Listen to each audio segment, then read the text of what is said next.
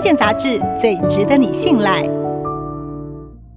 消基会针对六都市场上的青菜进行农药残留检验，结果发现甜豆荚、豌豆荚几乎都不合格。十八线高丽菜样本中有十件不合格，该怎么避免把农药吃下肚呢？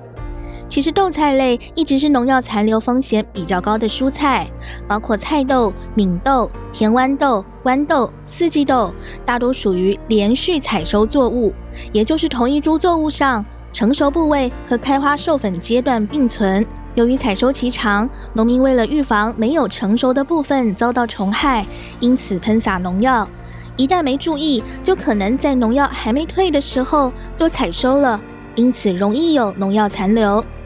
同样属于连续采收作物的，还包括茄子、瓜果类农产品，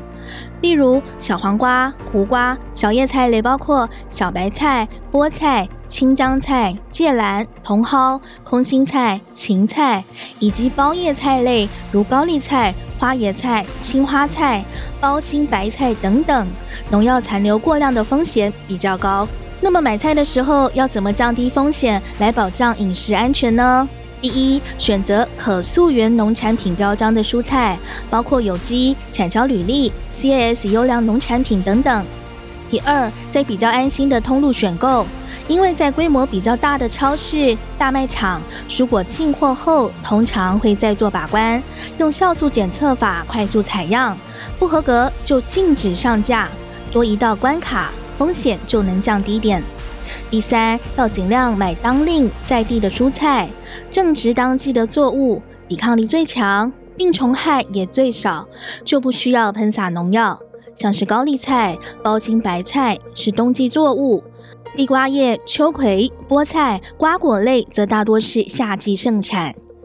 第四，烹煮前要好好清洗，先用流动的清水冲洗根部或者是果蒂处，泡水十到二十分钟，再用流动的水冲洗两到三遍，并且在烹煮的时候将锅盖打开，让农药挥发，可以降低残留农药的风险。